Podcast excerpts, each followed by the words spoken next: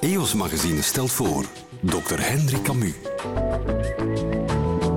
Het koperspiraal vermindert de kans op baarmoederhalskanker met bijna de helft. Dat is de conclusie van een groot Spaans onderzoek dat in The Lancet verscheen. Baarmoederhalskanker, zoals je weet, wordt uitgelokt door een virus, het human papillomavirus.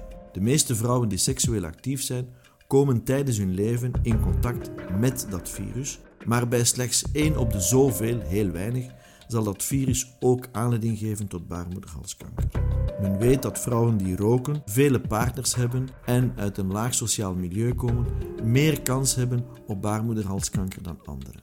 Welnu, spiraaldragers hebben veel minder kans.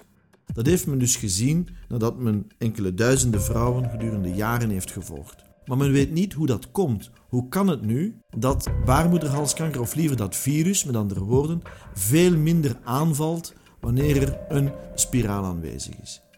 Men denkt de reden te kennen. Als men een spiraal plaatst of uithaalt, dan gaat men hoe dan ook de baarmoederhals een beetje beschadigen. Door die beschadiging komen er witte bloedcellen, herstelcellen, vrij in het lichaam, die niet alleen de baarmoederhals herstellen, maar en passant de papillomavirussen mee opeten, mee opruimen. En dat zou de reden zijn waarom mensen met een spiraal minder kans hebben dat die virussen dan leiden tot baarmoederhalskanker. Dr. Hendrik Camus, een podcast van EOS Magazine.